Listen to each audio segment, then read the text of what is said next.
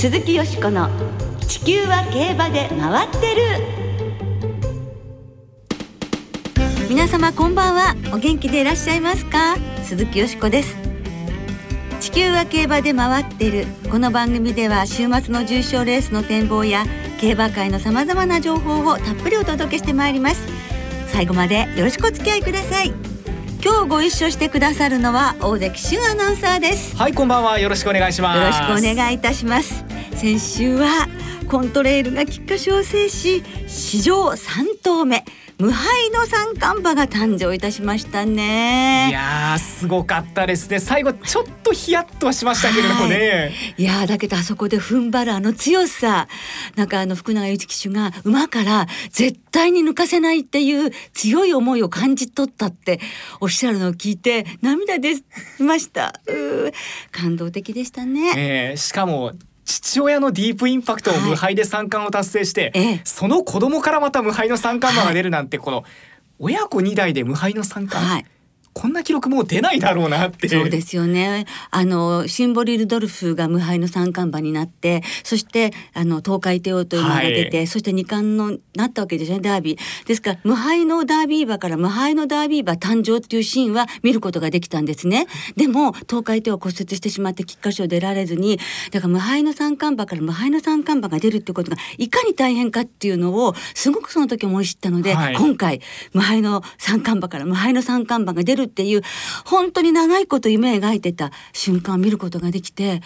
もうね本当にじんとしましたね。すごいことですよね、えー、そしてあの今年はですねその前の週にデアリングタクトが3回牝馬達成してくれてましたのでまた日高からっていうのもね嬉しいことでしたよね。そうでしたね、はい、そして今週ももしかしたら大記録が生まれるかもしれません、はい、秋の天皇賞で国内外合わせて芝の G1 最多8勝目という素晴らしい記録にアーモンドアイが挑むということになります。だからまたそんなすごいシーンが見られるるのかもしれませんね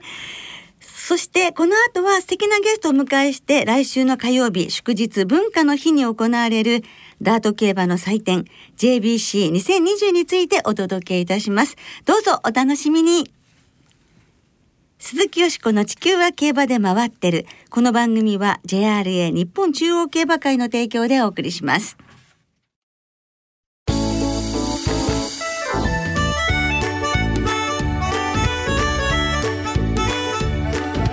鈴木よしこの地球は競馬で回ってる。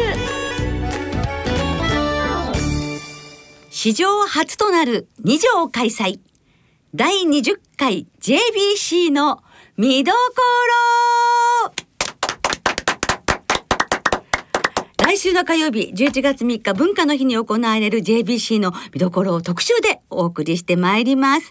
今年節目の20回を迎える JBC 開催は史上初となる大井とそして門別競馬場の2つの競馬場で開催ということになりますねはいそしてこれまで1日に3つの G1 レディースクラシックスプリントクラシックと行われてきたダート競馬の祭典 JBC に今年から新たに門別競馬場で行われる JBC 二歳優春が加わることになりました。そうなんですね。今日はその20回目の記念すべき JBC の見どころをあの競馬アナリストの斉藤治さんに私がお話を伺いましたのでそのインタビューをお聞きいただきます。はい。斉藤治さんはグリーンチャンネルへのご出演をはじめ NAR の公式サイトウェブハロンの編集執筆のほかに優春週刊競馬ブックなどで主に地方競馬関係の記事を執筆されるなど活躍されています。そうですね。では斉藤さんのお話お聞きください。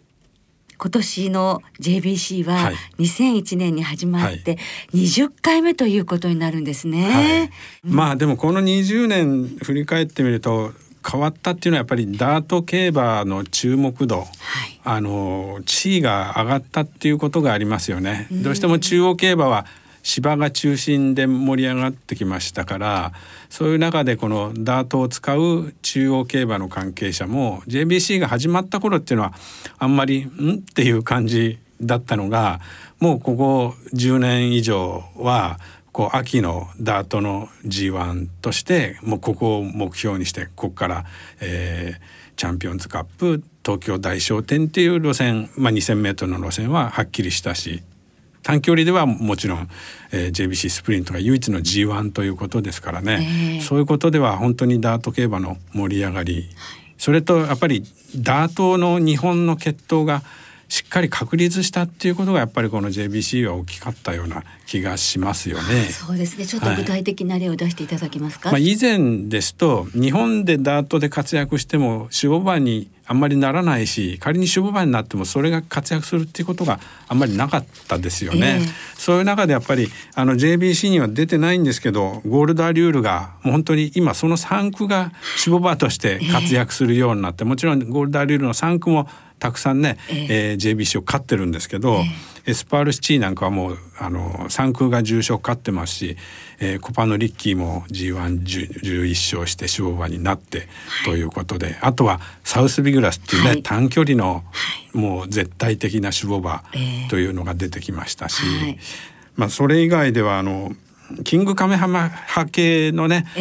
ダートでの活躍というのもあって、ね、まあ代表するのは北高たる前なんですけど、はい、北高たる前の3区も今年初年度で大戦ハッピーという馬が今週名古屋で3区重賞初勝利になりましたから、はい、ね、はい、そういう守護馬が日本のダートから出てきたっていうのがこの20年の本当に大きい、まあ、JBC をはじめダート競馬の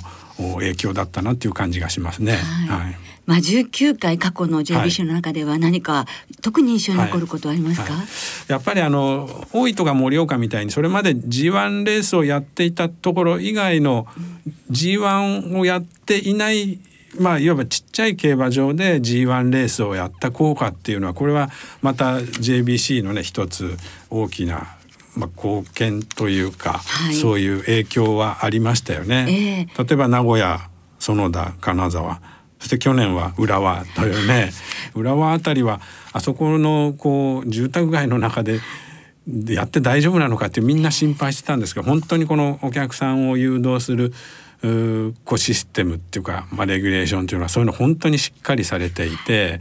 あのお話によるとの浦和レッズのサッカーのそういうのをやられてる方にそういうのアドバイスを受けてあの駅からの誘導っていうのをやられたっていう話は聞きましたね。えーはい、あの本当に運営が速やかでしたもんね。そうですね。はい、あとは地方のそういう金沢とか名古屋とかですと、その土地土地のこう食べ物屋さんがいっぱい出てお祭りとして盛り上がるということが非常に JBC としてこう定着したという感じはありますよね。そうですね。はい、そういうお祭りがあれば、うん、普段競馬にあんまり関心がない人たちも関心を持ってもらえるっていうことがあると思いますよね。はい、はいこの20年で本当にあの発展したなってい。うふうに思いますよね、はい、そして20回目の今年新たに2歳馬によります JBC2 歳優秀が加わります、はい、このレースが加わった意義というのはどういうふうにお考えですか、はい、やはり生産者主導ということで始まったレースですから、うん、まあそれがその馬産地門別競馬場で行われるで生産から直結する二歳戦が始まったっていうことでは、本当に生産者の方々はね皆さんあの喜んでらっしゃると思うんですよね。はい、はい、そうですね。そしてまたあの二歳優北海道二歳優春って、はい、あの JRA の馬っていうか地方の馬と地方の馬とが拮抗しているところがね、はい、そうですね。ありますもんね。北海道競馬のデビュー馬というのはやっぱりこう、えー、デビューからあの経験をもう重ねているのでまあ、その前身の北海道二歳優春っていうのもこう近年の過去の成績を見ても大体中央と地方、五分五分の勝利を挙げているのでそういうことでもやはり北海道競馬の厩舎関係者の気合の入り方が今年はね あの、G、同じ格付けは北海道二歳優勝と同じ G3 ではあるんですけど、はい、JBC っていうタイトルがついただけで、うん、よし JBC っていうのがね本当に厩舎関係者もちろん馬主さんとか生産者もそうだと思うんですけど JBC っていうタイトルがついた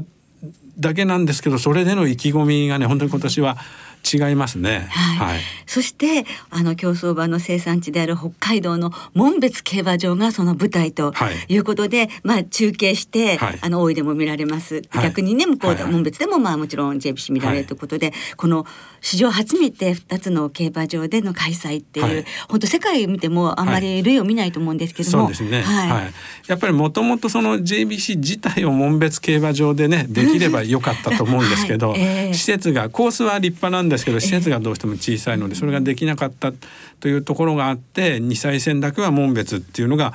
まあ、来年も、えー、3つは金沢で、えー、2歳だけは門別でっていうのが決まってますけどそういう二乗開催の JBC が今年も初めてやってその後どういうふうに発展して盛り上がっていくかっていうのもこれからねこう何年か先までの楽しみになりますね。そうですよね、はい、本当ですね。はい、さあそれではここからは競馬アナリスト斉藤治さんに JBC4 競争の見どころ、はい、それからまあ注目馬についてお伺いしたいと思います。はい、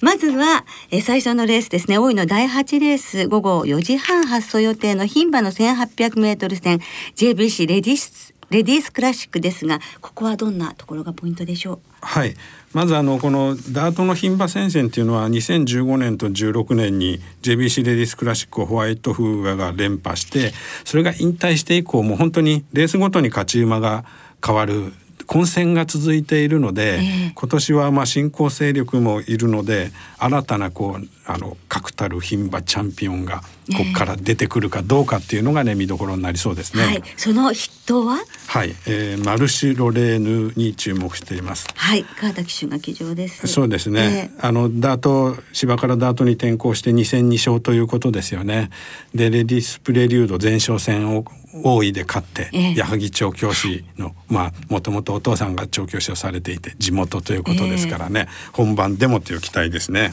はい、はい、もうここもやはり厩舎かっていうねそうなんですよね。かもしれませんね。えそして2レース目は大井の第9レース午後5時10分スタートの1200メートル戦 JBC スプリントです。こちらはいかがですか？はいやはり昨年えー、藤田七子さんのコパノキッキングがあとちょっとのところでブルドッグボスに刺されてしまったという、えー、まあ、今年もあの再戦ということになりますから、はいえ。ー、そういうまあ七子さんの G1 初制覇にね、リベンジなるかというのと、はい、あとはまた矢作厩舎のジャスティンが、大井の 1,200m で2連勝というねしてるんですけどあとあの地方馬がブルドッグボスだけじゃなくてスプリントは特にあの期待馬が多いので。あの地方馬に期待がかかるのはもちろん2歳優秀もそうなんですけど、はい、このスプリントにも期待ですよね。そうですね。はい、はい、その筆頭としてはやはりそのブルドッグボス、ね、そうですね。はい。はい。その辺じゃあぜひご注目、はい、はい、いただきましょう。はいそして先ほどお話が出ています JBC2 歳優春ですけれども、はい、こちらは第3レースというか3レース目に行われまして、はい、午後5時50分スタート予定門別の第9レースです。2歳馬による1800メートルの JBC2 歳優春。さあここはどんなところがポイントとなりそうでしょうか？はい、まあ地方馬、特に北海道競馬地元馬にとっては慣れたコースであるのに対して、えー、中央の馬たちはみんな地方自体が初めてということですから、そこへの適正ということになりますよね。えーただあの広いコースなんでね、えー、どの馬にも能力が発揮できるコースではあると思います。はい。はい。明日のねダートのスターを見つける、はいね、レースだと思ってお楽しみいただけたらと思いますね。はい。そのスター候補の何頭かを教えていただけないでしょうか？はい。まあ北海道の地元では。まあ、ラッキードリームブライトフラッグシビックドライブっていう重賞勝ち馬がいるんですけど、はい、僕は中央の方に注目していてルーチェ道路はい、函館新馬戦 1,000m ダートレコード勝ちが強くて、えー、その後函館2歳ステークスでも2着。そうです、ね、しかも鞍上の横山武史が今東のリーディングなんですよね。リーディングですものね。まあ、そういうところで僕はちょっとルーチェドーロに注目しようかなと思ってます。わ、はい、かりました。はい、あのー地方馬ですと、はい、地方馬もってあげていただけますはい。地方馬ではラッキードリームという札幌クラシックカップを勝って、はい、地方の芝もねコスモス賞8着だったんですけど、その馬に注目してます。はい、はい、ルーチェ道路とラッキードリームですね、そして JBC クラシックですね。はい、はい、最後です。四つ目ですが、二千メートルの JBC クラシックは大井の第10レース午後六時三十分に発送予定です。こちらまたメンバー揃いましたよ。そうですね。二千、はい、メートル級のトップホースがほぼ顔を揃えたという感じで。えーまあ、特にクリソベリルが国内無敗をまだ続けるのか、はい、それを任す馬が出てくるのか、はい、ということでは帝王賞で123着のクリソベリルオメガパフューム中和ーウィザードというのがまた再戦ということになりますからね、逆転ということも注目だと思いますよね。はい。はい、ですからそういうお話を伺うと本当にこの20年で、はい、ダートもみんながこれだけ悩むぐらい、はい、本当に強馬がねどんどん出てきてるってい。うことですから、楽しいですよね、まあ、レベルが高くなった上に、本当に層が厚くなりましたよね。はい。ね。今年のじゃあ JBC まとめとして、どんな風に皆さんに楽しんでいただきたいでしょうか？JBC2 歳優秀が増えたということで今後もまだまだもしかしてカテゴリーが増えるかもしれないんで、うん、そういうたくさんのレースをお祭り的に、えー、あの楽しんでいただきたい。もちろん、まあ、今年はちょっと現地に行ける人が限られてますけど、うんはい、来年以降現地に行ってそういうお祭り的な雰囲気それから本当に競馬を好きな方は競馬を楽しむというね、はい、いろんな楽しみ方をして、えー、ができると思いますよね。はい、はいこれからもますます発展してい。きそうですね、はい、そうですね。10年20年さらにどれだけ JBC が発展しているのかっていうのは楽しみですね。そうですね、はい、はい、ぜひ皆さんと共にね見つめて、はい、そして楽しんでいきたいですね。はい、はい、どうも今日はありがとうございました、ありがとうございました。競馬アナリスト斉藤治さんにお話をお伺いいたしました。というわけでお聞きいただいたんですが、いややっぱり印象的だったのが、はい普段 G1 をやらない場所で G1 が見られるっていうのが印象的でしたね。あの金沢とか園田とか名古屋とか私見に行ってきたんですけれども、とっても場内盛り上がってたのをよく今も覚えてます。はい、確かに JBC のおかげでいろんな競馬場に行けるようにそうなんですよね。旅を楽しめると言いますかね。うそうですよね。そういういいところもね、もちろんありますね。そして節目の20回ということで、さまざまなイベントやキャンペーンが行われています。アニバーサリーステージというあの JBC20 周年を記念するイベントがありまして、はい、えー、これがあの先日行われて斉藤さんもご出演になってらしたんですけれどもその模様がまるまるあの JBC の特設ページにアップされていますのでぜひ皆さんあの JBC の前にですねご覧いただきたいと思います。JBC の創設のいきさつから実際に騎乗するジョッキーの皆さんの心境なども分かりましてね、えー、興味深いお話がたくさんなので ぜひご覧になってみてください。ということで当日が本当に待ち遠しいですけれども来週の火曜日に史上初の二条開催で実施されるダート競馬の祭典第20回 JBC についてここまでお送りいたしました鈴木よしこの地球は競馬で回ってる。ここからは週末に行われる重賞を展望していきましょう。その前に先週予想した菊花賞なんですがよしこさんがコントレイルアリストテレス生まれんで敵地おめでとうございます。里のフラッグまでもうワイドも取っちゃって。三連単でも当たってたんじゃない本当ですね。ですからまあ馬券も含めてですけど本当感動しました。よかったでした。いいレースでしたね。はい本当でしたさあ今週は土曜日に東京で2歳の重賞アルテミスステークス京都ではスワンステークス。日曜日に東京で秋の天皇賞が行われます。まずは日曜日に東京で行われます。2000m 芝 2000m の G1 秋の天皇賞を展望していきましょう、はい、今年は12頭立てなんですが G1 勝ち馬7頭がいるという豪華なメンバー構成になりました、はい、30日正午の時点で東京は天候晴れ芝ダートとも量日曜日の東京は晴れ時々曇りとい。う予報が出ていますから、はい、いいお天気で天皇賞も行われてくれそうです。目移りしてしまうようなすごいメンバーですけれど、はい、どうでしょうよしこさん今年は？もちろんアーモンドアイのね G1 発勝というね、ね、誰もまだ記録したことがない記録に牝馬が挑むということで動くかもできなかった。だけどそれ見たいじゃない、ええ、それはあるのもちろんはい、それはもうドキドキしてるんです。けれど？けれど出てるじゃないですか最愛の人が。人じゃない最愛の馬が奇跡ですよね。はい、はい、もう3年前の菊花賞から勝ってないけど G1 では本当に活躍している実力の持ち主なんです。偶数のねあの枠に入りましたので今度はゲートもいいと思うんですよ。ですからここでもここでもう一個ねあの G1 勝ってほしいとやはり本命は奇跡とさせていただきます。はい、はい武豊騎手とね、えー、共にですね、えー、でもアーモンドアイ破るっていうのもそのシーンもちょっと辛いかなと思ったりちょっと苦しいのよ。でもまあそうですね。だ奇跡かな。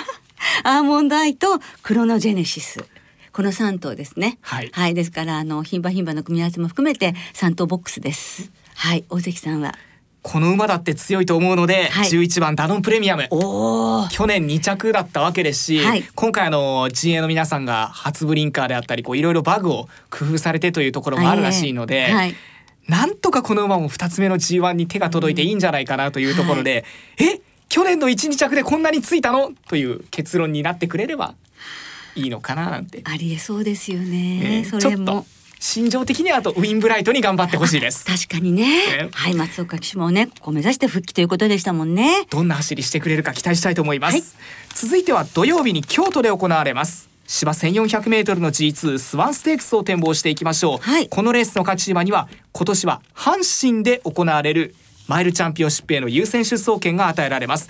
まあ、あの休止前最後の京都の重賞ということになりますけれどもね。うん、そうね。そういう意味では当てたいと思いますね、うん、私はあの1番ですね。サウンドキアラ。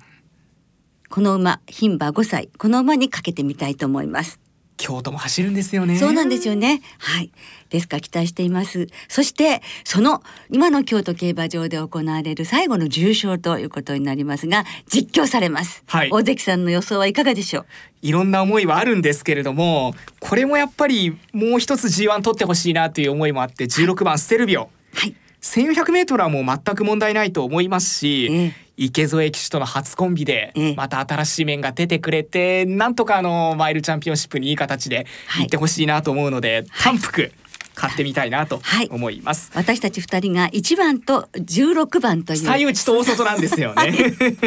ちなみに金曜日正午の段階で天候は晴れ京都競馬場芝ダートとも量31の一日の京都晴れの予報いい天気で競馬ができそうです。かったです。はい。ではリスナーの皆さんからいただいた予想もご紹介しておきましょう。お願いします。平成生まれの薮くんさん。スワンステークスはシヴァージ天皇賞は今度こそ頑張れキセキ。ワールドエースさん天皇賞は東京が大好きなダイワキャグニーから。ペルーサくんさん天皇賞はダノンプレミアムダノンキングリーのダノンの2頭。中堅さん天皇賞はアーモンドアイが本命ですが穴でジナンボー。ビッグレースに強いデブーロ騎手こちらもね三冠三冠の子供ですからね。ポカポカ湯たんぽさんは天皇賞の本命クロノジェネシススワンステークスがサウンドキアラアルテミスステークスはソダシえー、武田真美子さん天皇賞はアーモンドアイ。アルテミスステークスソダシ。スワンステークスはサウンドキアラ。ゾータンさん天皇賞アーモンドアイの連覇かフィエールマンの春秋連覇に期待していますその記録もありますね。あるんですよね。北さんブラック以来ですかね。グラスワンダー大好きさん天皇賞アーモンドアイにクロノジェネシスがどれだけ近づけるか楽しみです。あのウォッカとダイワスカーレットの牝馬2頭大接戦のような語り継がれるレースを期待したいですと。うまいもんさん京都競馬場のゲンスタンド最後の受賞スワンステークスはカテドラル。天皇賞はアーモンドアイが確かに強いですが逆転するんだったらフィエールマンだと思いますと。あゆっちさん天皇賞はアーモンドアイに頑張ってほしいです。馬なりくん .com さん天皇賞はアーモンドアイクロノジェネシスの牝馬2頭に穴なら田辺騎手が乗るカデナ。ラジオは竹ピースは放さ天皇賞は一着固定でアーモンドアイから三連単。いうようにたくさん予想いただいております。はい皆様どうもありがとうございます。またねすべてご紹介できなくて本当申し訳ありませんでした。でも本当にありがとうございます来週はアルゼンチン共和国杯慶応杯2歳ステークスの店舗を中心にお届けいたします。また特集で11月の重賞思い出のレースお送りいたします。お聞きの皆さんの予想、そして11月の思い出のレース、ぜひ教えてください。お待ちしています。今日もそろそろお別れの時間となりました。今週末は東京京都そして今週開幕の福島と3つの競馬場での開催です。京都競馬場でのレースは今週末の開催が終わった後改修工事に入るため2023年3月まで長いお休みになるんですけれどもね。ですね。ですからあの今週が最後ということになりますので、まあ、画面を通じてなんですけれども京都競馬場の今の姿をねこう心に留めたいと思いますね、はい、特にあの丸いパドックですよね。あれなくなっちゃうんですよね、えー、ちょうどいいことに今週末行くので、はい、京都にはい。しっかり見てこようかなと思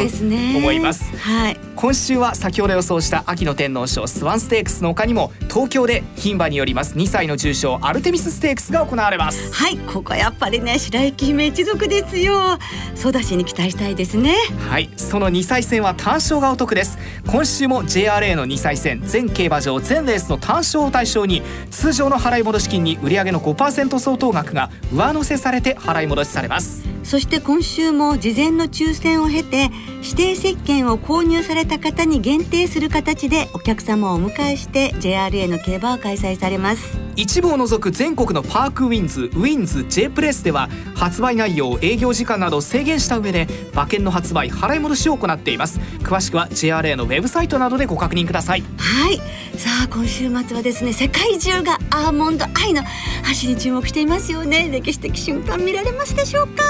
その週末の競馬そして11月3日の JBC 開催もどうぞ皆さん存分にお楽しみください。お相手は鈴木よしこと。大関俊でした。また来週元気にお耳にかかりましょう。鈴木よしこの地球は競馬で回ってる。この番組は JRA 日本中央競馬会の提供でお送りしました。